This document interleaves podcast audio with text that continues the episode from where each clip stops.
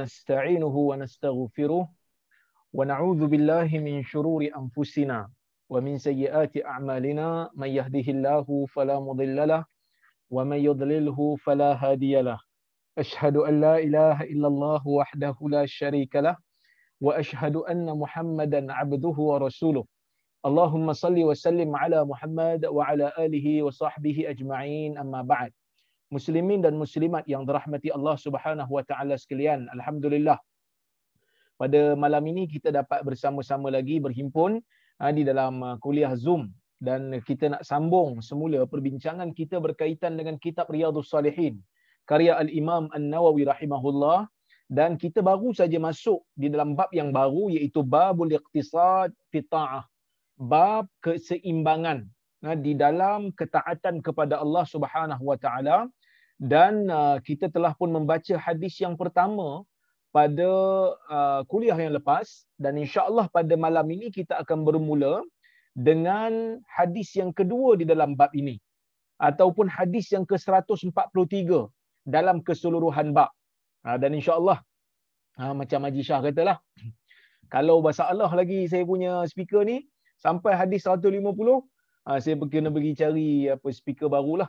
Tu pun kena pergi Ipoh lah sebab uh, Kuala Lumpur tak boleh masuk sebab PKP kan. Jadi saya kena pergi cari kat Ipoh lah lepas ni. Baik. Kata Imam Nawawi rahimahullah wa an Anas radhiyallahu anhu qal jaa thalathatu rahtin ila buyuti azwajin Nabi sallallahu alaihi wasallam yas'aluna an ibadati Nabi sallallahu alaihi wasallam falamma ukhbiru كأنهم تقالوها وقالوا أين نحن من النبي صلى الله عليه وسلم؟ وقد غفر له ما تقدم من ذنبه وما تأخر. قال أحدهم أما أنا فأصلي الليل أبدا. وقال الآخر وأنا أصوم الدهر أبدا. ولا أفطر. وقال الآخر وأنا أعتزل النساء. فلا أتزوج أبدا.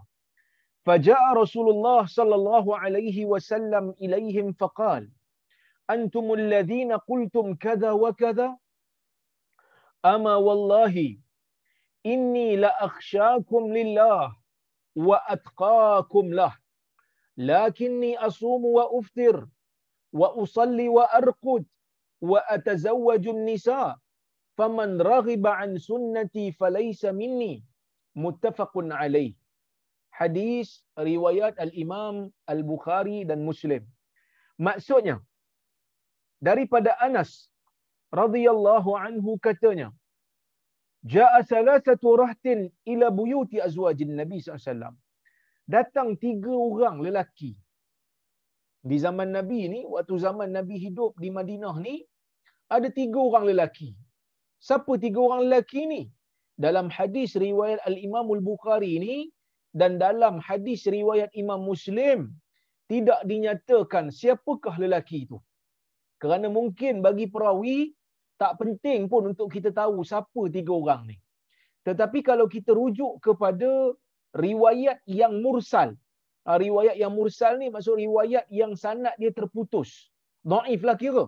Tapi hadis daif ni kita tak boleh tolak secara mutlak hadis daif ni ada ketika boleh pakai. Bila?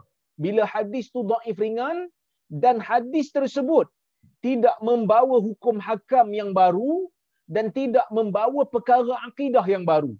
Selagi mana dia bercerita bukan benda yang hukum hakam, selagi mana dia bukan cerita benda yang akidah, selagi mana dia bukan daif berat, tetapi ia adalah daif ringan, maka kita boleh terima hadis daif ni kerana dhaifnya hadis tu disebabkan oleh kerana ingatan perawi salah seorang daripada perawi itu yang kurang baik ataupun disebabkan oleh kerana sanad dia terputus. Macam hadis ni yang sahihnya disebut tiga orang, tak tahu siapa. Kita semak-semak dalam hadis dalam riwayat-riwayat lain yang sahih daripada perawi-perawi yang bagus, semua perawi-perawi yang bagus ni ha, tidak tidak menyatakan nama sebenar tiga orang ni. Seolah-olah mereka menyangka ataupun mereka berpandangan Tak ada kepentingan pun untuk kita nak tahu siapa tiga orang ni. Tetapi bila kita rujuk uh, dalam kitab uh, hadis mursal seperti mana yang dinukilkan ataupun diriwayatkan oleh Abdul Razak dalam sebuah hadis yang mursal. Hadis mursal ni tabi'i riwayat terus kepada Nabi sallallahu alaihi wasallam tanpa dia bagi tahu guru dia siapa. Kerana kalau tabi'i dia tak pernah jumpa Nabi sallallahu alaihi wasallam. Tabi'i dia tak pernah jumpa Nabi. Bila dia tak jumpa Nabi, berkemungkinan dia ambil hadis ni daripada sahabat dan berkemungkinan juga dia ambil daripada tabi'i lain dan tabi'i yang lain tu ambil daripada sahabat. Jadi kalau dia ambil pada sahabat tak ada masalah lah. Tapi kalau dia ambil pada tabi'i lain, tabi'i lain tu ambil pada sahabat, yang ni problem. Kenapa problem? Kerana tabi'i ni boleh jadi tabi'i yang lain tu ingatan dia kurang baik, tak kuat kuat ingatannya maka hadis jadi dhaif. Oleh kerana itulah ulama hadis majoriti menolak hadis mursal.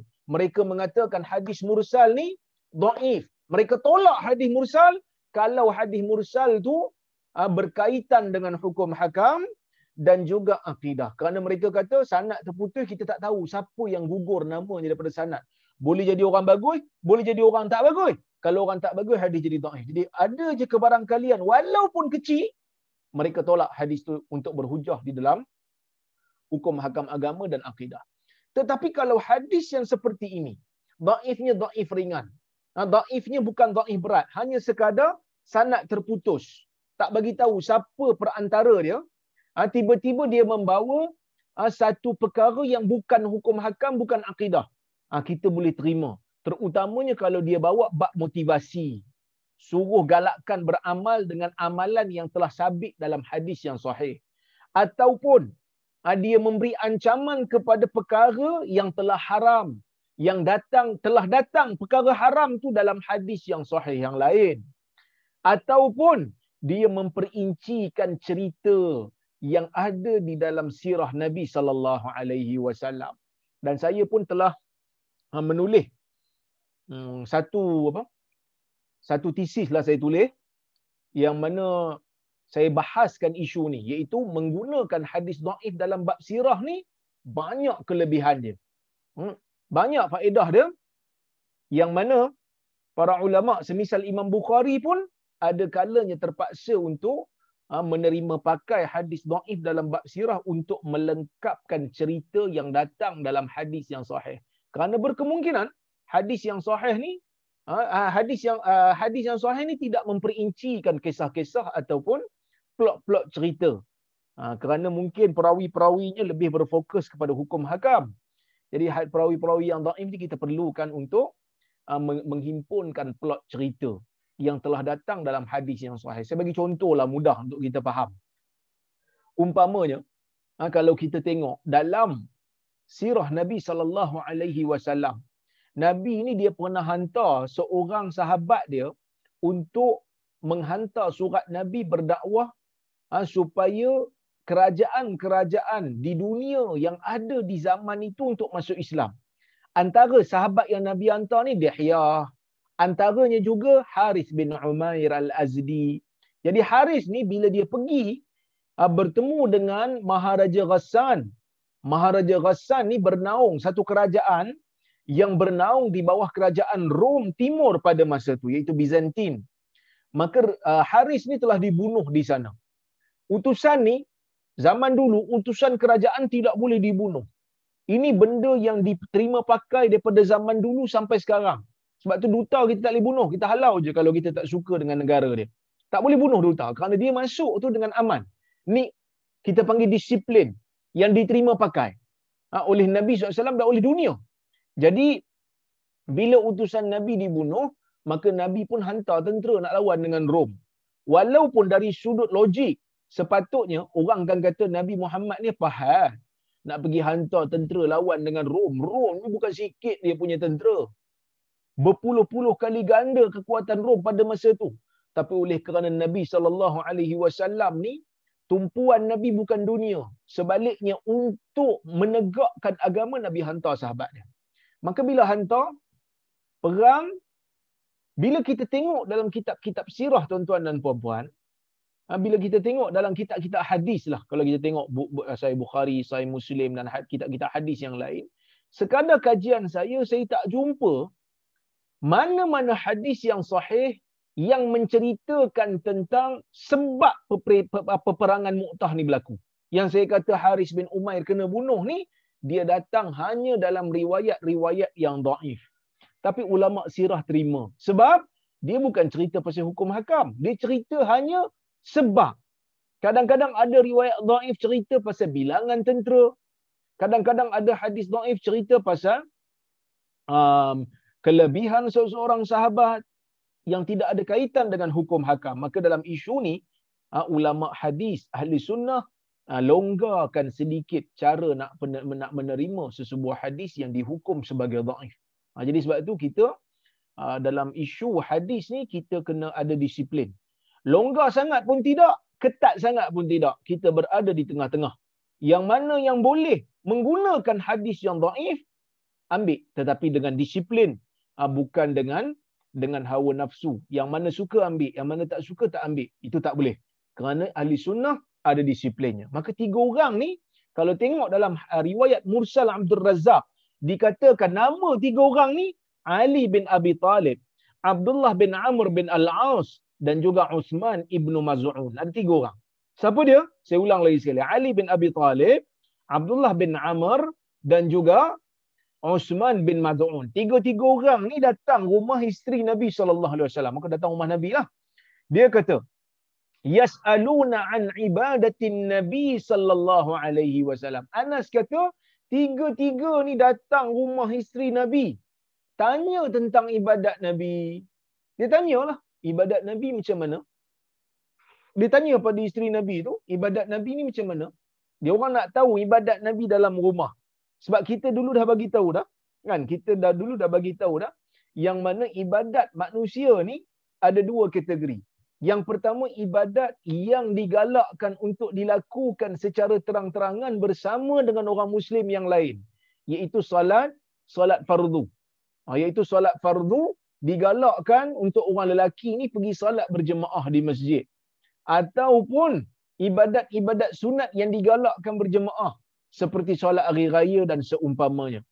Ha? Tapi ada satu lagi kategori ibadat yang digalakkan untuk dilakukan di rumah. Iaitulah ibadat-ibadat sunnah. Ibadat-ibadat ataupun salat-salat sunnah seeloknya disembunyikan.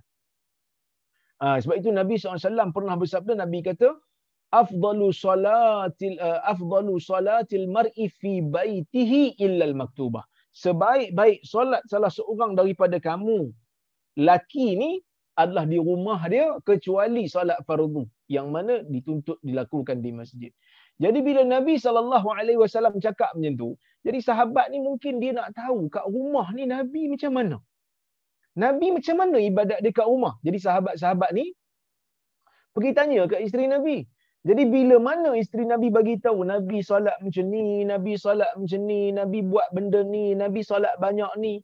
Dalam hadis pun kita, dalam hadis riwayat Bukhari pun kita pernah kita pernah baca dulu. Ah, bagi siapa yang ingatlah kita pernah baca dulu. Hadis di mana orang bertanya dengan Aisyah radhiyallahu anhu ah, radhiyallahu anha uh, apa ni solat Nabi pada waktu malam bulan Ramadan. Aisyah kata apa? Aisyah kata kana Nabi sallallahu alaihi wasallam la yazidu fi Ramadan wala fi ghairi Ramadan ala ihda asharata raka'atan fasal yusalli arba'an la tas'al an husnihinna wa tulihin thumma salla arba'an la tas'al an husnihinna wa tulihin thumma salla thalatha Aisyah kata atau kama qala hadis riwayat al-Imam al-Bukhari Orang tanya Aisyah solat malam Nabi pada bulan Ramadan. Aisyah kata Nabi pada bulan Ramadan tidak pernah salat lebih dari eh, sama ada Ramadan ataupun bukan Ramadan. Sama ada dalam Ramadan ataupun di luar Ramadan, Nabi kalau salat malam, Nabi tidak pernah lebih daripada sebelah rakaat. Nabi salat empat rakaat dulu. Dua rakaat, dua rakaat. Kemudian kamu jangan tanya tentang kualiti solat Nabi dan kamu jangan tanya tentang panjangnya. Kemudian Nabi solat lagi empat, dua-dua. kamu jangan tanya tentang kualiti dan panjangnya. Lepas tu baru Nabi solat. Nabi solat tiga rakaat. Yang mana tiga rakaat tu termasuk dalam witir lah. Jadi tuan-tuan dan puan-puan rahmati Allah sekalian solat Nabi ni panjang. Sebab itu ada hadis yang kita baca dulu kan. Afala akunu abdan syakura?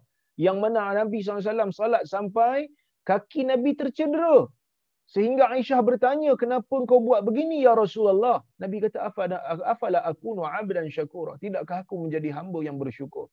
Jadi bila isteri Nabi tanya benda ni kepada Nabi SAW, apa? Bila isteri Nabi bagi tahu tentang ibadat Nabi ni kepada yang bertanya, maka yang bertanya ni bila dengar, dia rasa macam, ish, hebat sangat ibadat Nabi ni. Hebat sangat ibadat Nabi ni. Ha, jadi, Uh, falamma ukhbiru apabila mereka yang tiga orang ni diberitahu tentang ibadat nabi ka'annahum taqalluha. Ha, jadi mereka merasakan ibadat mereka itu ha, ibadat mereka itu rasa macam eh eh um, rasa macam tak apa sedap hatilah.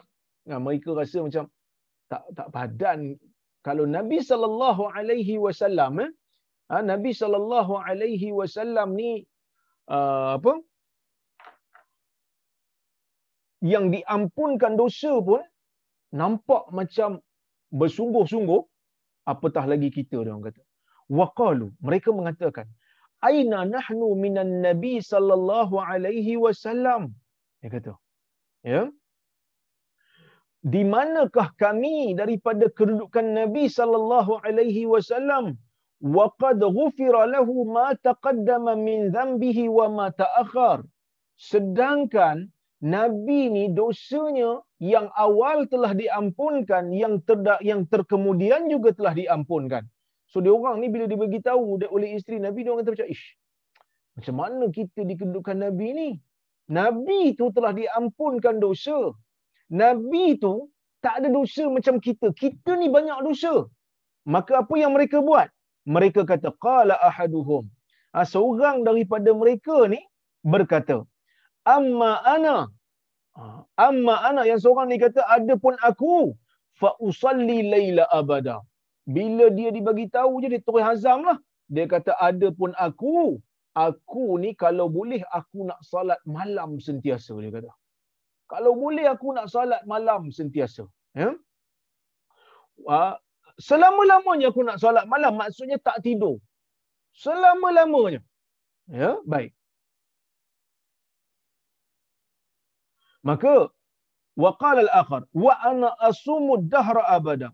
Yang seorang lagi pula kata aku ni nak puasa setiap hari selama-lamanya. Wala uftir. Ha, aku tidak aku tidak akan ber, berbuka lagi. Ha al-akhar wa ana a'tazilu an-nisa fala atazawwaju abada aku pula yang ketiga dia kata aku pula kalau boleh aku tidak aku akan meninggalkan wanita dan aku tak akan kahwin selama-lamanya. Kenapa dia orang cakap macam tu? Kerana bagi mereka apa yang nabi buat tu masih lagi tidak memadai bagi mereka. Kerana bila dibagi tahu tu memang mereka rasa macam hebatlah. Tapi bagi mereka yang tu kira macam eh untuk nabi tu ibadat nabi ni dah dah berat dah. Sebab Aisyah kata nabi solat sampai bengkak-bengkak kaki. So ibadat nabi tu sebenarnya dah hebat dah. Tapi bila mereka diberitahu mereka rasa macam ibadat nabi tu tak cukup untuk kami. Sebab apa? Sebab nabi sallallahu alaihi wasallam tu dosanya telah diampun dosa nabi sallallahu alaihi wasallam telah diampun. Patutnya kalau Nabi buat banyak tu, kita yang banyak dosa ni kena buat lebih lagi. Sebab tu mereka rasa tak cukup dengan apa yang Nabi tunjuk. Sebab tu mereka rasa tak cukup dengan apa yang Nabi buat. Ha, ini bahaya tuan-tuan dan puan eh. Perasaan tak cukup dengan apa yang Nabi tunjuk, perasaan rasa tak cukup dengan apa yang Nabi buat ni perasaan yang bahaya sangat bahaya. Sangat bahaya. Ya. Ah, dalam hadis riwayat Al-Imam Al-Bukhari. Ya. Aisyah radhiyallahu anha bercerita. Kata Aisyah, "Kana an-nabiy sallallahu alaihi wasallam idza amarahum bi syai' amarahum bima yutiqun. Nabi sallallahu alaihi wasallam ni kata Aisyah, apabila memerintahkan sahabat untuk melakukan sesuatu perkara, Nabi akan suruh sahabat buat benda yang mereka mampu buat. Faqalu ya Rasulullah lasna ka hayatik. Ha, mereka kata ya Rasulullah kami bukan seperti kamu. Ha, kami bukan seperti kamu. Ha, uh, wa qad ghafara ma taqaddama min dhanbika wa ma ta'akhkhar. Alasan yang sama. Dia kata ya Rasulullah kami bukan seperti kamu. Sesungguhnya Allah telah mengampunkan dosa kamu yang dahulu dan terkemudian. Kata apa kata Aisyah? Faghadiban Nabi sallallahu alaihi wasallam. Nabi marah. Kenapa Nabi marah? Nabi marah apabila ada di kalangan sahabat yang berkecenderungan untuk mengatakan apa yang Nabi tunjuk tu masih tidak memadai. Nabi sallallahu alaihi wasallam marah apabila ada di kalangan sahabat yang rasa ibadat yang Nabi tunjuk tu masih tak cukup untuk mereka. Sebab tu Nabi marah. Seolah-olah Nabi sallallahu alaihi wasallam mensyariatkan sesuatu yang tidak memadai bagi umat dia. Sedangkan dalam hadis Nabi sallallahu alaihi wasallam menyebutkan bahawa tidak ada mana-mana jalan membawa ke syurga melainkan Nabi Allah akan menjelaskannya kepada umat. Maksud Nabi tak cuai pun. Semua benda yang boleh bawa ke syurga, Nabi sallallahu alaihi wasallam akan bagi tahu kepada umat dia. Nabi tak sembunyikan. Ha, tapi dalam masalah ni ada di kalangan sahabat yang berkecenderungan begitu. Bukan kerana sahabat ni uh, tak percaya kat Nabi, tapi kerana mereka seolah-olah macam menginsafi diri. Seolah macam rasa macam, eh tak cukup lah. Kalau itu ibadat Nabi, tara Nabi diampunkan dosa, patutnya kita kena buat lebih lah daripada Nabi. Tak cukup tu yang Nabi tunjuk untuk kita tu rasa macam tak cukup. Kita kena buat lebih lagi. Pertama dia orang rasa ibadat mereka ni kurang lah mereka rasa ibadat mereka kurang tu yang mereka tanya Nabi tu. Lepas tu bila dia beritahu, tetap rasa tak cukup. Tetap rasa kalau macam ni cara ibadat Nabi sedangkan Nabi diampunkan. Sepatutnya kita kena buat lebih lagi kerana kita ni bukan seperti Nabi. Maka Aisyah kata, "Faghadiban Nabi sallallahu alaihi wasallam inda dhalik." Nabi marah hatta yu'rafa al-ghadabu fi wajhihi sehingga diketahui dikenali marah di, di muka Nabi sallallahu alaihi wasallam waqal. Dan Nabi SAW berkata inna atqa inna a'lamakum billahi wa atqakum lahu ana. Sesungguhnya orang di dalam dunia ni manusia yang paling tahu tentang Allah dan manusia yang paling takut kepada Allah aku Nabi kata. Maksudnya apa? Nabi nak bagi tahu yang tahu tentang Allah ni aku. Aku tahu apa yang Allah suka aku tahu apa yang Allah tak suka. Aku tahu apa ibadat yang cukup Aku tahu apa ibadat yang kurang. Aku tahu kerana aku Nabi. Aku terima wahyu, bukan kamu. Itu yang pertama. Yang kedua, orang yang paling takut kepada Allah dalam dunia ni aku, bukan kamu. Kalau kamu ada rasa takut, aku lebih takut daripada kamu. Jadi kalau ini yang aku tunjukkan, sepatutnya inilah yang paling baik untuk kamu ikut. Kerana Allah Azza wa Jal meletakkan di dalam Al-Quran satu ayat untuk kita ulang bila kita baca. Apa dia? Laqad kana lakum fi rasulillahi uswatun hasanah sesungguhnya bagi kamu pada nabi itu ada satu contoh yang baik untuk diikut. Contoh apa? Bila kita kata role model apa dia role model? Role model ni maksudnya orang yang boleh diikut orang yang boleh dicontoh. Hari ni anak-anak muda ikut artis. Ha artis buat macam tu dia dia buat satu trend. Trend setter kan? Artis ni trend setter dia setkan satu trend semua orang pakai follow jadi semua orang follow, ya. Follow macam mana yang artis tu buat lah. Baru boleh orang jadi role model. Kalau dia tunjuk macam ni, kita buat macam lain, tu bukan role model. Nabi SAW adalah role model kita dalam agama. Maka apabila Nabi SAW menunjukkan satu-satu ibadat, itulah yang terbaik. Itulah sebenarnya yang terbaik. Tidak ada yang lebih baik daripada apa yang Nabi sallallahu alaihi wasallam telah tunjukkan kepada kita.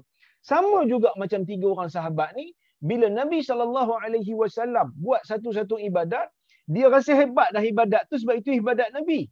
Tapi dalam masa yang sama dia rasa ibadat dia kurang lagi dan diri dia kurang, dia rasa apa yang Nabi tunjuk tu lagi kurang.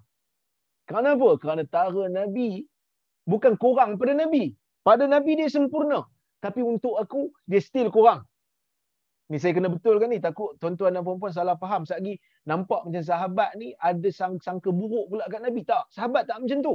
Sahabat kalau mereka sangka buruk dengan Nabi, sahabat tak masuk Islam. Mereka telah buang dunia untuk Nabi sallallahu alaihi wasallam. Mereka telah tinggal negara untuk ikut Nabi sallallahu alaihi wasallam. Semua mereka sanggup buat untuk Nabi.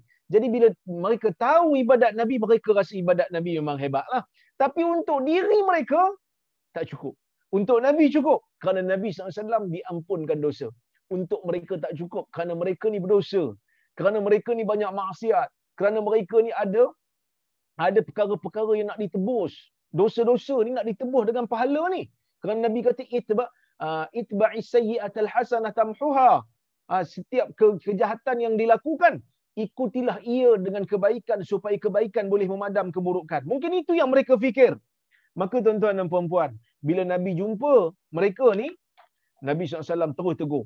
Kamukah, kamukah yang mengatakan sekian dan sekian? Mereka kata, ya. Ha? Maka Nabi kata, Ama wallah, sesungguhnya demi Allah, inni la akhsyakum lillah wa atqakum lah. Sesungguhnya akulah orang yang paling takut kepada Allah dan akulah orang yang paling bertakwa sekali. Kalau kita tengok tuan-tuan dan puan ayat ni seolah-olah Nabi ni macam nak kata, eh, Nabi orang yang paling takut. Betul ke? Betul. Pertama betul lah. Yang kedua, eh, Nabi cakap benda ni macam riak. No. Nabi cakap benda ni bukan bukan untuk riak, tapi untuk mengajar. Sebab orang ni seolah-olah macam dia lupa. Nabi SAW manusia yang paling takut. So apa yang Nabi buat tu menunjukkan memadai dah. Apa yang Nabi buat tu sepatutnya memadai dah untuk kita ikut. Kerana apa yang Nabi tunjuk itulah yang paling bertakwa sekali. Tak ada lebih daripada tu. Tak ada lebih daripada tu. Kalau ada pun itu bukan dalam dalam syariat Nabi Muhammad sallallahu alaihi wasallam. Jadi kita juga dibenarkan untuk menyatakan hakikat walaupun nampak walaupun orang nampak macam macam bangga diri tapi kita buat tu bukan untuk bangga diri dia tak jadi bangga diri. Contohlah. Orang duk kata saya macam-macam. Rozaimi penipu, Rozaimi sekian, Rozaimi macam ni. Maka saya pun tunjuk ni sijil saya, saya belajar. Ni keputusan saya. Awak nak kata saya tak layak, saya tak tahulah sebab ni sijil saya, ni keputusan saya. Orang tak boleh kata saya bangga diri kerana saya mempertahankan diri. Bukan bangga diri. Bangga diri ni orang yang tak pasal-pasal pergi tunjuk sijil. Tanpa ada sebab. Tayang kat mana-mana, bawa ke mana-mana tayang. Ni sijil saya, ni sijil. Itu orang bangga diri lah. Tapi kalau katalah kita pergi minta kerja. Pergi temu dega orang minta sijil. Ha, mana sijil? Tak boleh bagi encik. Sebab apa? Sebab guru saya kata kalau bagi sijil tunjuk ke orang, riak encik. Jadi saya biarlah sijil tu saya simpan. Jadi orang pun ni macam nak tengok keputusan kau. Kau nak minta kerja ni. Kena ada bukti lah yang menunjukkan kelayakan kau. Jadi benda ni kita kena faham dia tak termasuk dalam perkara yang yang membangga diri. Ha, contoh macam kita kata sepanjang saya belajar hadis, lama jugalah saya belajar ni, tak pernah dengar pula. Ha, kita nak bagi tahu kepada orang tu bahawasanya kita pun ada kemampuan untuk mencari, bukan untuk membangga diri. So dia ada garis halus lah di antara bangga diri dan menyatakan hakikat. Eh? Maka Nabi SAW sebut benda ni nak bagi kesedaran kepada sahabat yang rasa ibadat Nabi tidak cukup untuk mereka. Cukup untuk Nabi, tapi tak cukup untuk mereka. Maka Nabi SAW ingatkan balik, akulah yang paling takut kepada Allah. Akulah. Yang paling bertakwa pada Allah pun akulah. Yang korang kata rasa tak cukup amalan aku untuk diri korang ni, pahal pula. Ha, seolah-olah Nabi kata macam tu lah. Adakah kamu rasa kamu lebih bertakwa kepada Allah berbanding aku? Adakah kamu berasa kamu lebih takut kepada Allah berbanding aku? No, tak ada.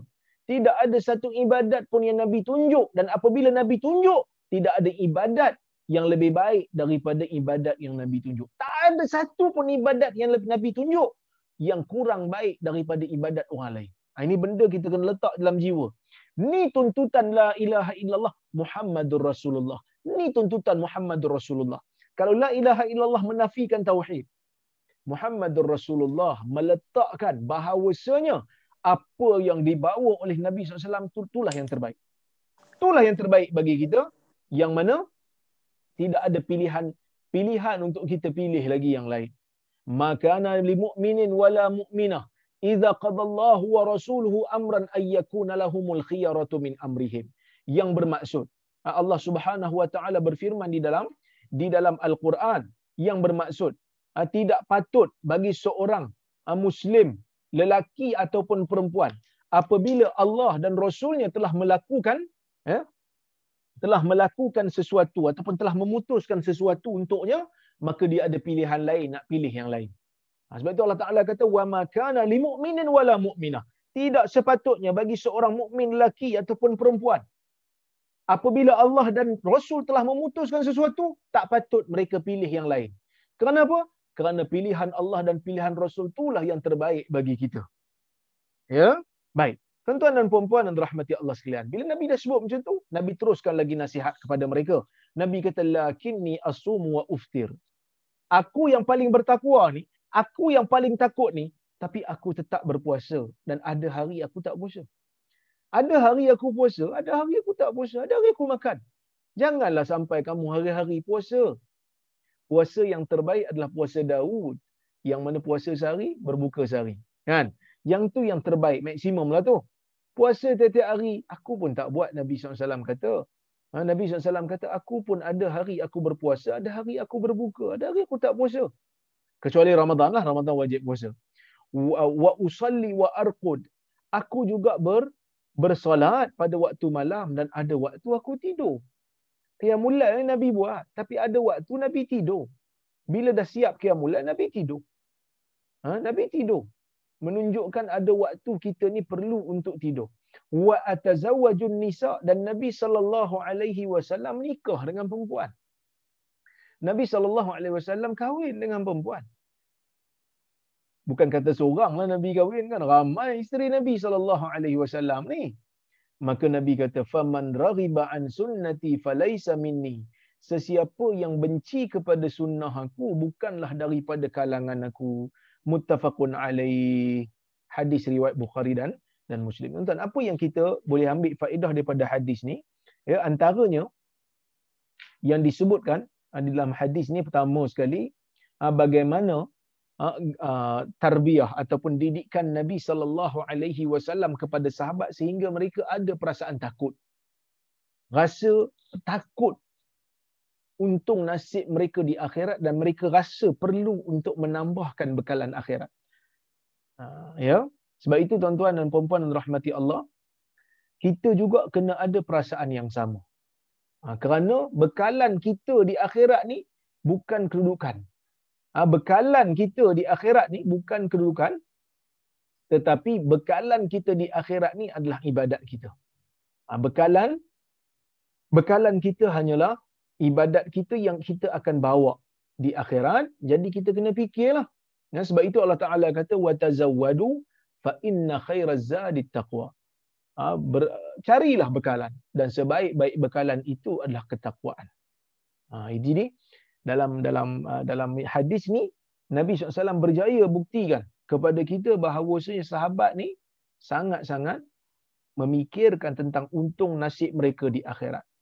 Dunia ni tak ada apa sangat bagi mereka. Sebab tu kita tengok mereka sanggup berkorban apa saja untuk Nabi sallallahu alaihi wasallam. Bukan kata sahabat yang biasa, sahabat yang agung seperti Umar bin Al-Khattab pun, Umar ni tuan-tuan dan puan-puan, masa zaman pemerintahan dia ada seorang badui datang ada seorang badui datang jumpa dia. Dia pun kata, ya.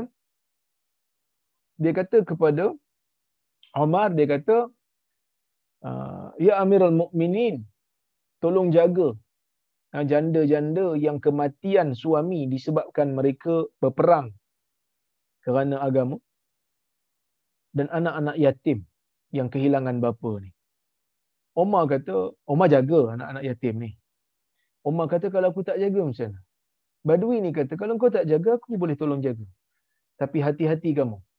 Di akhirat nanti aku akan cari kamu dan aku akan menjadi musuh kamu, dakwa kamu di hadapan Allah kalau kamu pemimpin. Umar menangis sehingga basah janggut. Tuan-tuan dan perempuan yang rahmati Allah sekalian, Badui ni orang kampung. Bukan siapa-siapa pun. Nama pun kita tak tahu. Tapi bila nasihat kepada Umar, Umar tak kata, eh, kau jangan cakap banyak lah. Aku ni jamin syurga dalam senarai jaminan syurga 10 orang yang Nabi sebut tu aku nombor dua tu Aku nombor ahli syurga pun dah ada. Ha? Kamu ada ke? Umar tak kata gitu. Kerana itu bukan sifat ahli syurga. Ya? Itu bukan sifat ahli syurga. Sifat ahli syurga ni sentiasa takut dengan azab Allah. Jadi sebab itu bila ditegur oleh badui ni, Umar menangis sehingga basah janggut. Kita kadang-kadang ada perasaan takabur tu. Bila orang tegur benda yang betul pun. Tapi saja tak mau terima. Sebab apa? Dia kata sebab dia tegur saya ni ha, cara tak kena. Ya kalau cara tak kena kita bagi tahulah, bagi tahulah lembut-lembut. Tapi cadangan kau ni bagus aku terima. Cara tak betul tidak menafikan kebenaran kandungan teguran dia. Teguran betul kita terima. Tapi cara tak betul kita tegur dia balik. Cara awak tak betul tapi teguran awak bagus saya terima. Ha, jadi tuan-tuan dan puan itu benda yang pertama yang kita boleh ambil. Yang kedua, ha, ha, rasa tak cukup dengan ibadat ni ada dalam minda para sahabat tetapi ha, tetapi Nabi sallallahu alaihi wasallam betulkan semula pemikiran mereka dengan mengatakan apa yang ditunjukkan oleh Nabi itulah memadai. Jangan pergi cari petunjuk yang lain. Sebab itu Nabi sallallahu alaihi wasallam sentiasa ulang. Bahkan ramai ustaz-ustaz duk ulang apa dia? Ulang perkataan ni. Fa inna khairal hadi hadi Muhammad. Ya. Ya. Fa inna khairal hadi hadi Muhammad. Sebaik-baik petunjuk adalah petunjuk Muhammad. Tidak ada petunjuk yang lebih baik.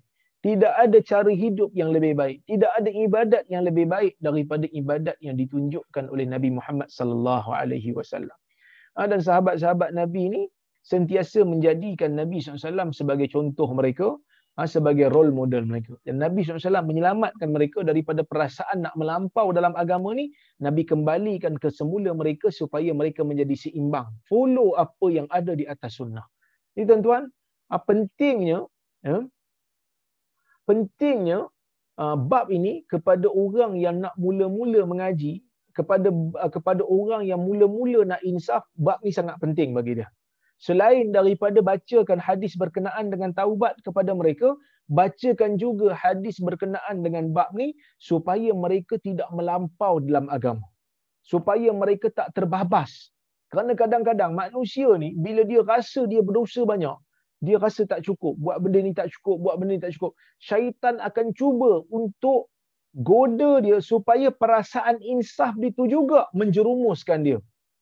Ya, daripada dia asalnya cuai, dapat kesedaran, terus masuk ke lembah, melampau, akhirnya terlibat dalam perkara-perkara yang dihalang ataupun yang dibenci oleh Allah dan Rasulnya, iaitu perkara bid'ah di dalam agama. Jadi, hati-hati apabila kita nak kita berjumpa dengan mana-mana orang yang mula-mula nak insaf ni, pastikan bacakan kepada mereka hadis tentang taubat, bacakan mereka hadis tentang rahmat, bacakan juga hadis tentang kepentingan untuk bersederhana ataupun berseimbang di dalam ketaatan kepada Allah Subhanahu Wa Taala supaya ada keseimbangan.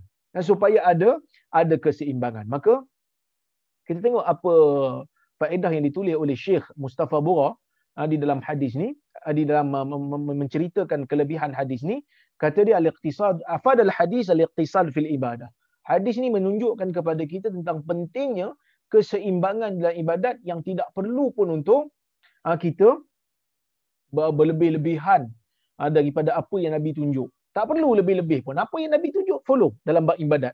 Apa yang Nabi tunjuk, follow. Tapi bukanlah maksudnya dalam semua bab. Dalam bab dunia, Nabi SAW dah bagi tahu dah antum a'lamu bi amri duniakum. Kamu lebih tahu tentang urusan dunia kamu. Dalam riwayat ini disebut antum a'lamu bi umuri duniakum. Kamu lebih tahu tentang urusan-urusan agama uh, urusan-urusan uh, keduniaan kamu. Kalau urusan dunia, nak naik kereta ke, nak naik kapal terbang ke, nak naik kereta lembu ke, nak naik kereta kuda ke. Yang ni Nabi tak payah ajar kepada kita. Nabi tak diturunkan untuk ajar kat kita untuk untuk benda-benda ni. Kerana sebelum daripada kedatangan Nabi, orang dah guna dah uh, unta. Sebelum kedatangan Nabi, orang dah guna dah kuda. Perang pakai apa? Nak perang pakai pedang di zaman Nabi. Hari ni orang perang pakai machine gun. Itu semua urusan-urusan dunia urusan-urusan dunia yang kamu lebih pandai. Kamu lebih, kamu boleh urus. Bab makanan, kamu nak makan apa? Islam hanya meletakkan nak makan sembelih dulu. Jangan makan babi, jangan makan bangkai. Jangan makan darah. Yang lain tidak ada masalah untuk makan umpamanya. Dia hanya berikan panduan. Tapi nak masak apa? Nak masak biru, nak masak merah, nak masak kuning, nak masak hijau. No problem. Itu urusan dunia. Kamu urus. Nabi tak diturunkan untuk menjadi chef nak ajar kamu resepi masak tu ke masak ni. Cukuplah chef Wan ada. Ha, Nabi SAW tidak diturunkan untuk ajar kita nak guna periuk apa kalau nak goreng ayam. No, Nabi tak ajar benda tu. Tak perlu pun Nabi ajar. Kerana sebelum kedatangan Nabi SAW, orang dah makan dah. Cuma Nabi bagi tahu ah, benda ni digalakkan makan. Ah benda ni digalakkan makan uh, makan tamar digalakkan waktu berbuka puasa. Kerana adalah benda-benda yang Nabi nak ajar tapi bukan keseluruhan, eh bukan keseluruhan. Tapi dalam bab agama, dalam bab akidah ni Nabi ajar. Dalam bab urusan dunia Nabi hanya memberikan garis panduan umum. Selagi mana tidak ada larangan, selagi mana tidak termasuk dalam perkara yang dilarang, buat dalam bab dunia. No problem. Nak meniaga apa? Selagi mana tak masuk benda haram, tak ada riba, tak ada ghara, tak ada tak ada benda-benda yang uh, tak ada judi dan seumpamanya, boleh buat. Tapi dalam bab ibadah, dalam bab akidah, selagi mana tidak ada dalil yang menunjukkan demikian, maka jangan buat. Kenapa dalam solat maghrib kita solat tiga rakaat, dalam isyak kita solat empat rakaat? Kan? Kenapa kita solat maghrib tiga rakaat, solat isyak empat rakaat? Kerana Nabi tunjuk. Kalau Nabi tak tunjuk, kita pun tak tahu. Ada orang kata, boleh tak orang kata, kata Ustaz? Pak Imam, saya pagi ni, subuh ni rasa macam beriman sungguh lah Pak Imam. Uh, solat subuh 8 rakaat, please. Tak boleh. Siapa solat subuh uh, 8 rakaat, batal solat dia. Kenapa batal? Kerana Nabi SAW hanya solat dua. Eh, Nabi tak larang Ustaz solat 8. Memang Nabi tak larang. Tapi Nabi tunjuk dua. Dua. Buat lebih daripada dua, batal solat. Bida'ah. Kalau buat lebih daripada dua, bida'ah. Takkan bid'ah ustaz solat kot. Senaman pun lapan, lapan lagi. Senaman. Ah, tak apa ni tolak kepala ke atas, lapan, kira sampai lapan. Apa tu lapan lagi? Gerakkan senaman pun lapan, lapan kali. Saya nak buat solat subuh lapan rakaat. Menunjukkan saya beriman. Saya nak sujud lebih pada Allah. Salah ke? Pada pada agama itu salah. Kerana tidak menjadikan Nabi SAW sebagai contoh. Maka sebab itu tuan-tuan dan perempuan, dalam bab agama ni kita kena ikut Nabi sallallahu alaihi wasallam. Di mana Nabi buat, kita buat. Di mana Nabi berhenti, kita berhenti. Kemudian hadis ni juga kata Syekh ah, menunjukkan fadla ashabin Nabi SAW wa hirsahum ala zdiyad min al-ibadat wa ta'at. Ha, hadis ini membuktikan kepada kita tentang kelebihan sahabat Nabi dan kesungguhan mereka untuk menambahkan ibadat dan ketaatan. Sebab tu mereka tanya macam mana ibadat Nabi. Kemudian at-targhib fin nikah. Ha, hadis ni membuktikan kepada kita tentang galakkan nikah. Ha, galakkan berkahwin. Kerana agama ni, agama Islam ni, dia bukan agama yang melawan fitrah manusia. Walaupun ada agama-agama dalam dunia ni yang mengatakan uh, orang agama tidak boleh menikah. Umpamanya adalah Sami tak boleh menikah. Ada sebahagian padri tak menikah. Tapi akhirnya mereka tidak dapat tidak dapat uh, nafikan bahawasanya perkahwinan itu merupakan fitrah insan. Jadi sebab itu dalam Islam nikah merupakan sunnah. Nikah merupakan perkara yang dituntut untuk orang Islam buat. Sebab apa? Sebab itu fitrah. Allah Taala ciptakan manusia ni ada lelaki ada perempuan dan lelaki dan perempuan ni ada syahwat yang perlu dilunaskan. Maka gunakan saluran yang betul iaitu dengan dengan menikah. Maka sebab itu Nabi kata sesiapa yang benci kepada sunnahku bukan daripada kalangan aku. Kemudian Syekh mengatakan ha, hadis ni membuktikan kepada kita at-ta'assi bi Rasulillah SAW wal iqtida' bihi fi tawassud wal i'tidal wa haqiqat taqarrub ila Allah Taala. Hadis ini bagi tahu kat kita tentang kepentingan untuk mencontohi Nabi sallallahu alaihi wasallam. Ha, ha, dalam bab keseimbangan dan juga keseimbangan dalam ibadat dan juga hakikat untuk kita mendekatkan diri kepada Allah Azza wa Jal. Kemudian tuan-tuan dan puan kata hadis ini juga membuktikan kepada kita ah, kata Syekh laisa minal bir al-ibtida' fi din bima lam yarid fihi nas min kitabin aw sunnah. Bukanlah dalam kebaikan ia ah, bukan dalam kebaikan dalam agama ni ah, dengan kita melakukan sesuatu bid'ah dengan perkara yang tak datang pun di dalam sunnah. Tak datang pun dalam Quran tentang pensyariatan. Jadi sebab itu hati-hati. Kadang-kadang kita tak perasan benda ni termasuk di dalam dalam bid'ah umpamanya. Ha, kita tengok hadis berikutnya. Ani bin Mas'ud radhiyallahu anhu anna an-nabiy sallallahu alaihi wasallam qaal halakal mutanatti'un qalaha thalatha rawahu muslim muta'ammiqun al mushaddidun fi ghairi mawdi' tashdid yang bermaksud daripada Ibnu Mas'ud radhiyallahu anhu sesungguhnya Rasulullah SAW bersabda binasa orang-orang yang mutanatti' Nabi sebut tiga kali. Binasa orang mutanatti' binasa orang mutanatti' binasa orang mutanatti' apa itu mutanatti' Imam Muslim meriwayatkan hadis ni. Kata Imam Nawawi al mutanatti' dia kata al muta'ammiqun al musyaddidun orang yang terlalu mendalam sangat nak tanya benda-benda yang tak perlu. Wal musyaddidun dan orang yang terlalu keras dalam ibadat. Orang yang terlalu melampau. Ada tiga golongan ada tiga golongan yang melampau ni kalau tengok dalam syarah kepada hadis ni mutanati'un ni orang yang pertama melampau-lampau dalam mencari perkara. Umpamanya tanya benda-benda yang tak perlu. Tanya benda-benda yang belum berlaku dan hampir pasti tak berlaku. Kan? Macam saya sebut dululah. Dia kata ustaz uh, kalaulah kata uh, kita ni uh, nak tanya Nabi Adam tu siapa nikahkan dia? Umpamanya kan. Ini benda tak perlu tanya ataupun dia dia tanya ustaz puasa ni mula bila terbit fajar? Berbuka sampai terbenam matahari. Kalau matahari tak terbenam macam mana ustaz? Tak payah tanya dulu lah. Sekarang matahari mesti terbenam lagi. Bila matahari tak terbenam kita bincang lain. Tapi sekarang mesti terbenam lagi. So jangan tanya benda yang pastinya kita tak jumpa. Ataupun berkemungkinan besar kita tak jumpa waktu tu. So jangan tanya. Kemudian yang kedua, golongan yang melampau ni orang yang layan was-was dalam ibadat. Was-was tak payah layan. Was-was tak payah layan, tinggalkan. Ni orang was-was sampai lenjun baju. Sampai lencun baju, ambil wudu. Lepas tu ulang balik. Pun dah ada kawan. Masa di zaman sekolah dulu. Lencun baju ambil wudu. Lepas tu patah balik. Orang dah habis solat, dia masih lagi ambil wudu. Sebab apa? Sebab dia layan was-was was-was tidak perlu dilayan. Kemudian yang ketiga, melakukan perkara-perkara bid'ah dalam agama. Dia rasa tak cukup.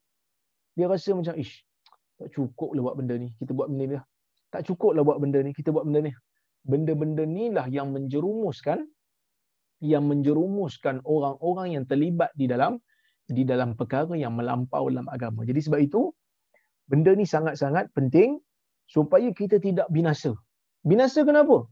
kerana kita buat sesuatu yang tidak dikira pada pandangan agama. Kita rasa kita dah buat benda yang elok. Kita rasa kita buat ibadat dah. Tapi sebenarnya kita kita sedang buat benda yang sia-sia. Seolah-olah mencurah air di dalam raga yang berlubang. Dia tidak memenuhkan pun kantung tu.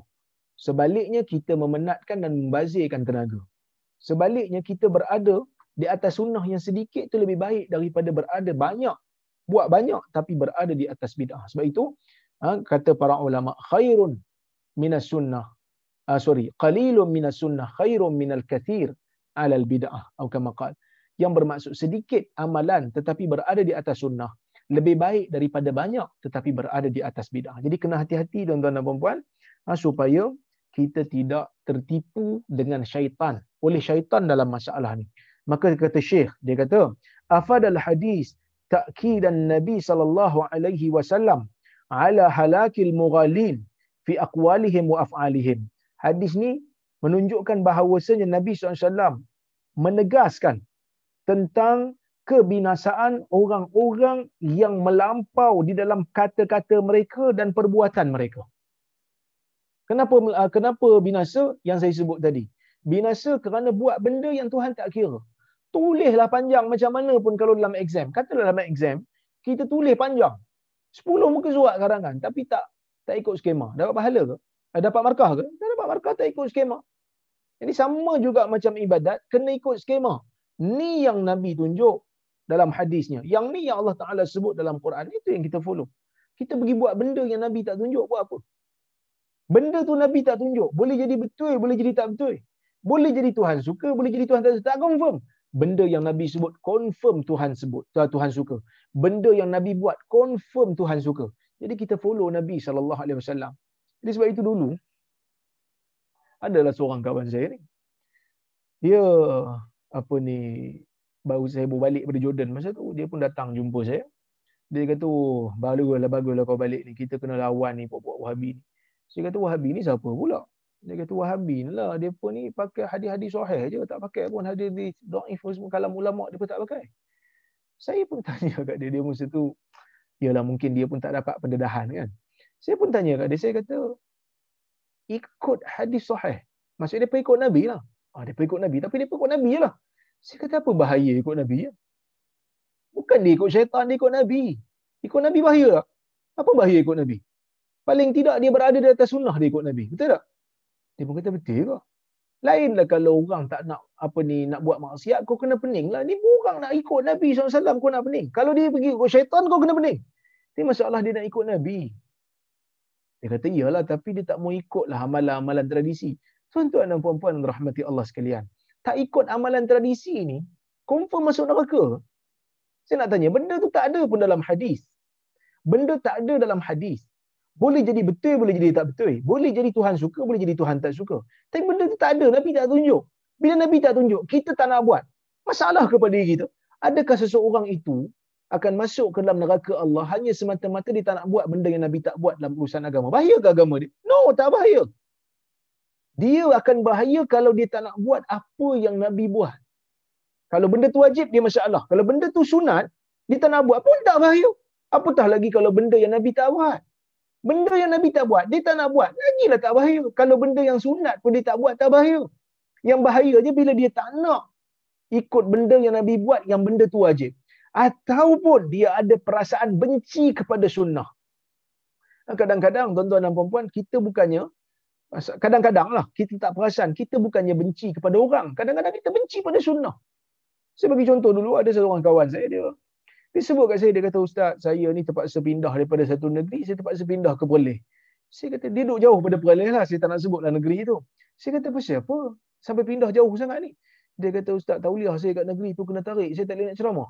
Dia full time ceramah. Situlah pendapatan dia. Saya kata, apa yang kau buat sampai kau kena apa ni tarik ni? Dia kata saya mengajar buku doktor lah. Saya kata buku yang mana? Saya kata buku. Dia kata buku 40 hamalan mudah berdasarkan sunnah. Ha, ni saya baca buku tu habis. Dekat rumah Haji Shah dulu sebelum PKP. Alhamdulillah kita berjaya habis 40 hamalan sunnah. Ha, berdasarkan hadis. Amalan mudah berdasarkan sunnah. Buku tu dah habis pun di pasaran. Ha, buku tu dah tak ada kat pasaran. Tapi 40 amalan tu berdasarkan kepada hadis. Baca buku tu pun, nak amal benda sunnah pun, jadi masalah pada sebahagian orang. Cuba cek-cek balik. Kita ni benci dekat Rora ke benci dekat hadis? Benci kat saya tak ada masalah. Saya boleh terima. Ramai orang benci kat saya. Tak pasal-pasal benci kat saya. No problem. Ada orang datang dia kata, Ustaz, saya memang tak mau ikut Ustaz. Saya tak mau follow Ustaz. Saya kata, Alhamdulillah dia pun terkejut. Dia ingat disebut benda tu nak bagi saya sikit hati. Tapi saya kata Alhamdulillah. Kalau Tuhan tak mau ikut saya, lega lah saya. Kenapa? Kerana nak ikut saya ni, saya kena jawab depan Tuhan nanti ni. Tapi bila Tuhan tak mau ikut saya, Alhamdulillah saya saya suka. Pergi ikut orang lain. Dan saya tak akan bertanggungjawab lagi dah. Begitu saya mengajar kenapa? Saya mengajar kerana amanah ilmu. Allah Ta'ala bagi saya sedikit ilmu, saya mengajarlah sikit. Yang mana saya tak tahu tu saya tak beritahu. Tapi kalau ada orang kata saya tak nak ikut, Alhamdulillah. Paling tidak saya telah melepaskan tanggungjawab saya yang mana Allah memberikan sedikit amanah ilmu saya kena sebut. Saya kena jawab saya kena ajar. Wallahu alam tuan-tuan dan puan kita kena sedar benda ni tak buat benda yang nabi tak buat sikit pun tak bahaya pada agama. Ingat benda ni dalam kepala kita. Orang tak mau buat benda tu kita nak buat. Benda tu nabi buat tak? Tak. Tapi tradisi buat nak buat. Tuan-tuan nak buat orang nak buat no problem. Tapi jangan marah orang lain yang tak nak buat. Jangan marah orang lain yang tak nak buat. Kenapa kerana orang lain tak nak buat tu dia bukan nak bahayakan agama dia pun. Kan? Dia nak ikut dia nak nak ikut nak follow apa yang nabi buat. Sebab dia kata mungkin ah saya ni ibadat tak banyak ustaz. Jadi um, ibadat saya pun terhad. Tenaga saya pun terhad bukannya rajin sangat. Jadi saya alang-alang nak buat ibadat ni saya buat ibadat yang nabi buatlah confirm sampai. Orang lain saya tak tahulah mungkin depa ni ibadat-ibadat yang sunnah semua dah buat dah. Jadi dia orang carilah benda yang tak sunnah nak amal sekali tapi malangnya, takut-takut benda yang sunnah tak buat. Benda yang tak sunnah tu dibuat. Belum tentu Tuhan terima. Kerana tak ada jaminan pun yang Tuhan akan terima. Tak ada jaminan. Benda sunnah confirm ada jaminan. Nabi SAW telah memberi cok. Ni sunnah. Allah Ta'ala suka benda ni. Jadi sebab itu, tuan-tuan dan puan-puan yang rahmati Allah Subhanahu Taala sekalian, kita kena sedar balik hakikat ni, fahami hakikat ni, amalkan sunnah, ha, hargai sunnah, sebarkan sunnah, sayangi sunnah dan pertahankan dia. Bila ada orang cuba nak mempertikaikan, nak merendahkan, kita bangkit. Kerana kita sayang kepada sunnah kerana kita sayangkan kepada pemilik sunnah tersebut itulah Nabi Muhammad sallallahu alaihi wasallam. Baik. Wallahu alam jadi saya kira uh, pukul 10 tu cukuplah sekadar tu untuk malam ni kita tengok kalau ada soalan yang saya boleh jawab, kalau saya tak boleh jawab saya tangguhkan pada kuliah akan datang insya-Allah kalau ada kesempatan kita jawab eh. Baik.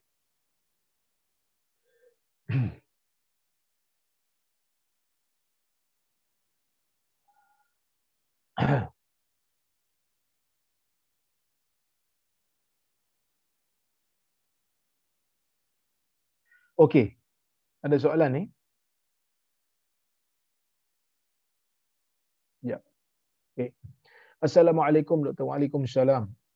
Mengenai salat sunat rawatib qabliyah dan ba'diyah. Saya kurang pasti mengenai beberapa rakaat eh, berapa rakaat sebelum dan selepas solat zuhur mengikut sunnah. Solat zuhur ni dia ada uh, beberapa riwayat yang menyebutkan dia um, yang uh, yang yang yang ada dalam hadis Nabi sallallahu alaihi wasallam boleh dilakukan dua rakaat sebelum ataupun dua rakaat selepas dan juga um, dua rakaat uh, sorry dua rakaat sebelum uh, dan juga dua rakaat selepas ataupun empat rakaat sebelum ataupun um, empat rakaat sebelum dan dua rakaat selepas. Boleh ya? Apa ni? Saya saya ulang lagi sekali. Uh, apa ni? Selepas zuhur ya dia ada beberapa riwayat ya. Pertama dua rakaat okey selepas uh, sebelum zuhur dua rakaat selepas zuhur.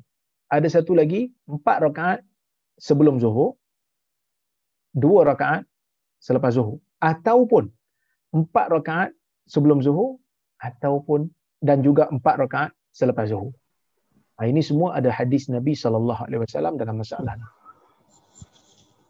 Okey. Baik.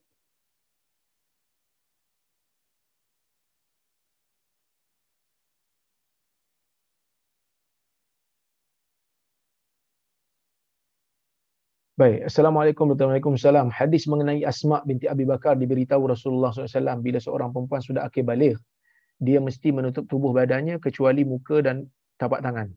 Sambung, adakah hadis ini mursal disebabkan dikatakan putus seorang perawi selepas Aisyah?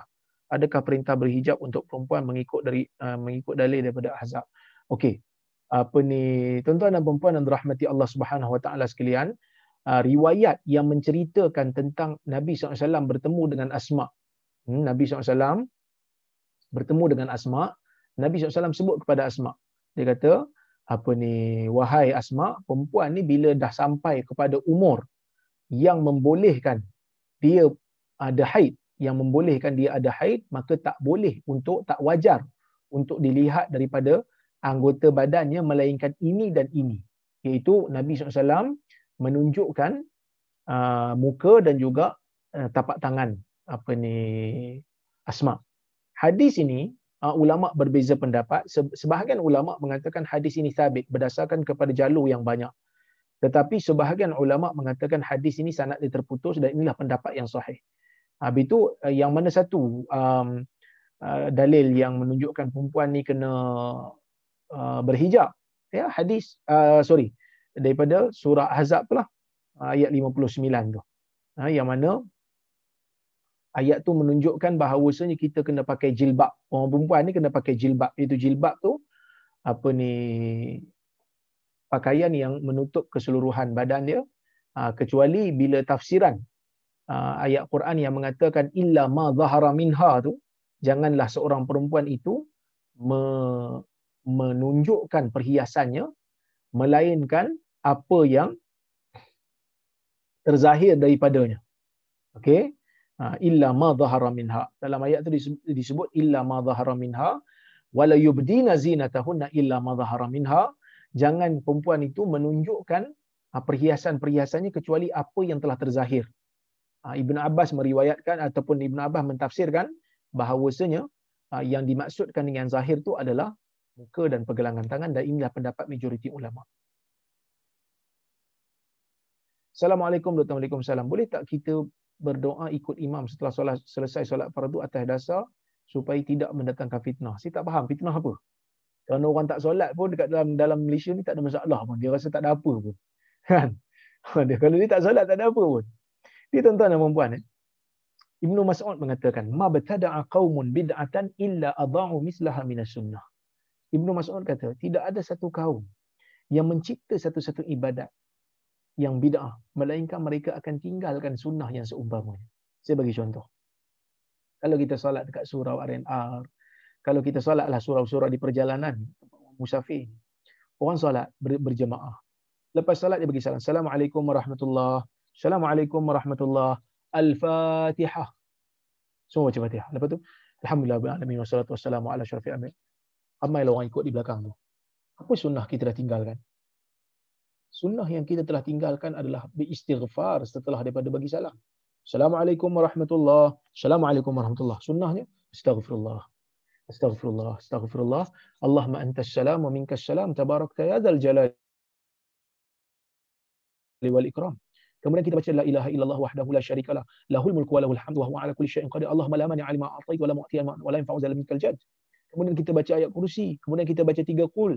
Ini semua sunnah yang ditinggalkan apabila kita buat sesuatu benda yang tidak disuruh oleh Nabi sallallahu alaihi wasallam dalam masalah. Saya tak nampak apa fitnahnya. Saya tak nampak di mana fitnahnya apabila kita berzikir dan kita tidak berdoa bersama-sama dengan dengan imam secara beramai-ramai. Kerana berdoa secara beramai-ramai berterusan bersama dengan imam, saya tidak nampak dalam dalam hadis Nabi SAW menunjukkan perkara berkenaan. Kalau ada, pastinya ada hadis yang Nabi baca. Doa yang Nabi baca lepas salat. Beramai-ramai itu doa. Itu doa apa? Nabi tak Nabi tak baca sebab itu tidak ada doa tersebut. Yang Nabi baca adalah zikir, wirid, kemudian doa bersendirian. Itu pun dengan suara yang sederhana, suara yang yang yang rendah supaya tidak mengganggu orang yang masbuk. Ya. Baik, Assalamualaikum warahmatullahi wabarakatuh. Kenapa zikir ada bilangan tertentu dan semua mesti ganjil? Okey, pertamanya kerana uh, Nabi tunjuk macam tu. Kerana ibadat ni kita tak boleh kita tak boleh nak teka. Kerana benda ni di luar daripada jangkauan akal kita. Allah Azza wa Jal telah memberikan bukti yang pelbagai. Menunjukkan Al-Quran itu daripada dia. Disuruh, disuruh kita pakai akal untuk fikir. Disuruh kita pakai akal untuk fikir. Betul ke Quran ni daripada Allah? Dan setelah akal kita percaya Quran daripada Allah, sunnah daripada Nabi, maka dia bagi kita ibadat yang di luar daripada akal fikir kita supaya dia nak tengok kita ni boleh taat ke tidak setelah kita akui ia dia adalah Tuhan kita. Kerana Tuhan nakkan kita menjadi hamba yang taat dan patuh. Setelah kita percaya dengan akal kita dia adalah Tuhan. Baik. Assalamualaikum warahmatullahi wabarakatuh. Dr. Waalaikumsalam. Pernah terbaca di satu buku Yasin. Ada doa-doa yang dibaca di waktu berwuduk sambil mengenakan air ke anggota wuduk. Adakah ini perkara yang benar? Hadis tersebut adalah hadis yang palsu. Sekejap. Eh. Uh, saya carikan hadisnya. Saya carikan kalam ulama tentangnya. Ya.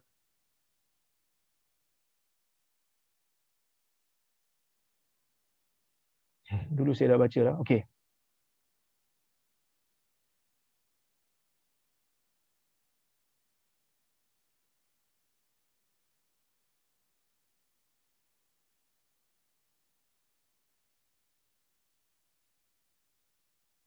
Al-Imam An-Nawawi ha, di dalam kitab dia Raudatul Talibin dia mengatakan hadha du'a la asla lahu dia kata walam yadhkurhu Syafi'i wal jumhur.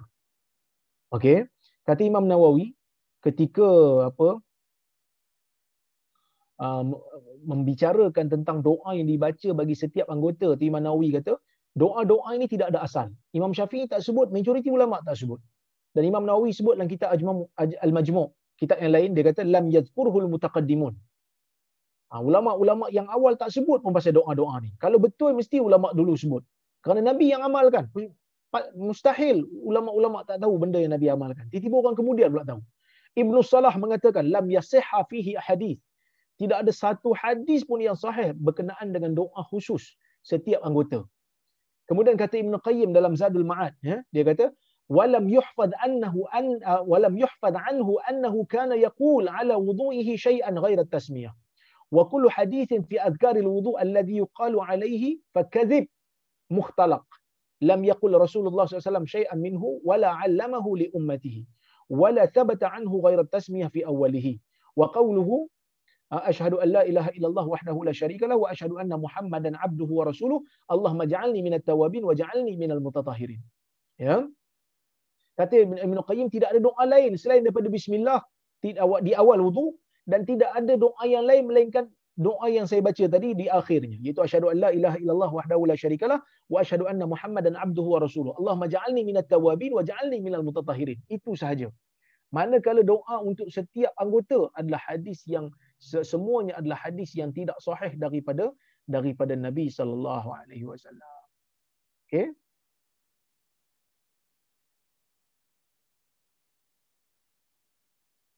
Assalamualaikum Dr. Waalaikumsalam.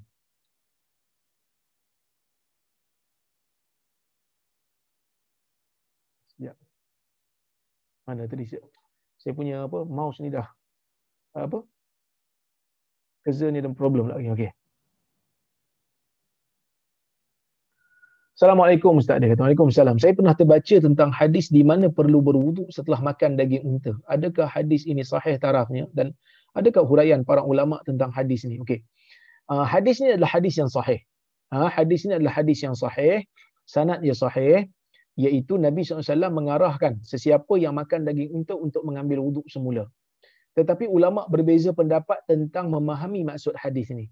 Sebahagian ulama memakai zahir hadis ni iaitu mazhab Hambali. Ha, mazhab Hambali kata siapa yang makan daging unta kena pergi kena pergi ambil wuduk semula.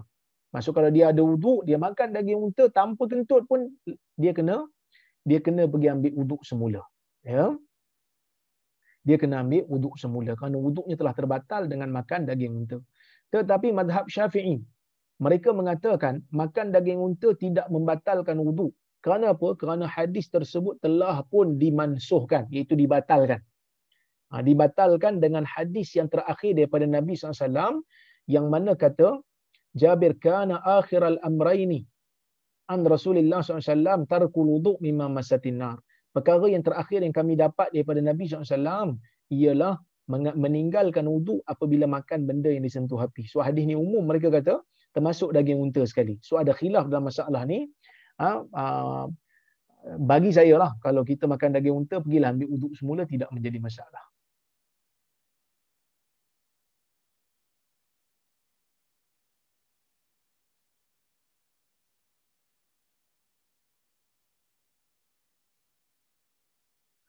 Okey.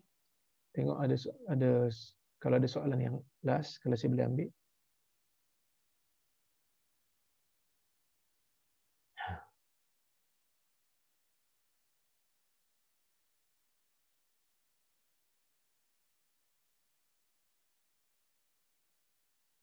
Okey.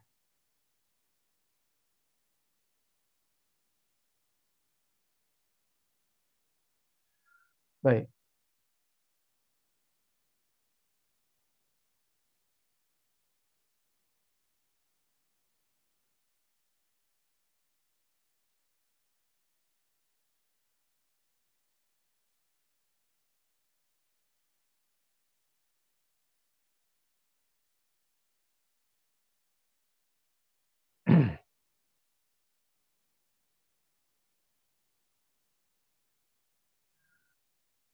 Ini ada soalan. Dia kata, Assalamualaikum warahmatullahi wabarakatuh. Kalau saya tak larat nak bangun solat malam, ada hadis mengatakan kita patut beribadah dari maghrib sampai isyak. Boleh Dato' huraikan hadis ni? Baik, uh, waktu untuk qiyamul lail mengikut kebanyakan para ulama adalah selepas waktu isyak sehingga masuknya waktu fajar. Tetapi di sana ada satu pandangan dalam mazhab Hambali. Ha, mazhab Hambali mereka mengatakan ya mereka mengatakan lepas pada waktu maghrib itu telah mula untuk qiyamul lail. Jadi kalau kita nak ihtiyat, kalau kita nak ambil pandangan yang apa? Yang uh, selamat, kita sol, uh, solatlah qiyamul lail itu lepas isyak. Tetapi kalau memang kita dah tak larat dah, tidak menjadi masalah untuk kita mengambil mazhab Hambali ini, kita solat banyak lepas maghrib, bila masuk waktu isyak kita solat isyak. Kemudian uh, kita solat uh, witir, lepas tu kita boleh kita boleh tidur. Tidak ada tidak ada masalah dalam, dalam perkara itulah. Ha? Baik.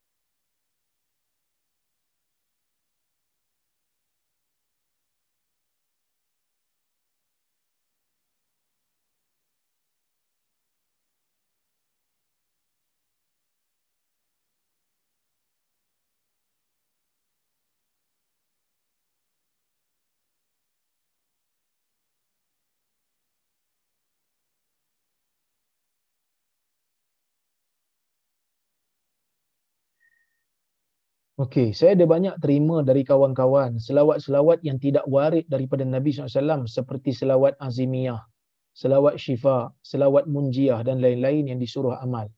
Macam mana saya nak explain pada kawan-kawan yang kita perlu amal hanya selawat-selawat daripada hadis Nabi yang sahih. Baik, um, begini. Pertama sekali, selawat ini lafaznya adalah Allahumma salli ala Muhammad ataupun sallallahu alaihi sallallahu ala Muhammad ataupun sallallahu alaihi wasallam. Itu lafaz yang ada untuk selawat. Selawat ni maksud apa? Kita doa kepada Allah supaya Allah uh, merestui Nabi SAW mengangkat darjat Nabi SAW. Tetapi selawat yang terbaik adalah selawat yang diajarkan oleh Nabi sallallahu alaihi wasallam sendiri iaitu selawat Ibrahimiyah. Itulah yang diajar oleh Nabi sallallahu alaihi wasallam iaitu Allahumma salli ala Muhammad wa ala ali Muhammad kama sallaita ala Ibrahim wa ala ali Ibrahim wa barik ala Muhammad wa ala ali Muhammad kama barakta ala Ibrahim wa ala ali Ibrahim innaka Hamidum Majid ataupun fil alamin innaka Hamidum Majid. So ni selawat Ibrahimiyah yang Nabi wasallam sendiri ajar kepada umat dia untuk diamalkan. Selawat yang terbaik. Tidak ada selawat yang terbaik melainkan selawat tu sajalah. Manakala selawat-selawat yang lain ni, yang mana yang orang kata selawat tafrijiyah apa semua ni, kita perlu melihat kepada lafaz dia. Kalau ada lafaz-lafaz yang tidak baik, yang orang kata apa, memuji Nabi SAW lebih daripada had, sehingga memberikan Nabi ni hak-hak ketuhanan, maka kita tak boleh amalkan. Tapi kalau dia hanya selawat, digabungkan dengan doa yang lain. Contohnya dia kata, saya akan selawat, dengan selawat saya ni, Ya Allah, tolonglah ah, lepaskan saya daripada kesengsaraan, selamatkan saya daripada kemiskinan. Yang ni tak salah. Dia masuk dalam bab uh, tawassul dengan amal saleh. Kerana selawat tu amal saleh. Kemudian bila kita buat amal saleh tu dengan selawat tu kita doa supaya Allah memberikan kita uh, hajat-hajat tertentu. Yang ni tak ada masalah.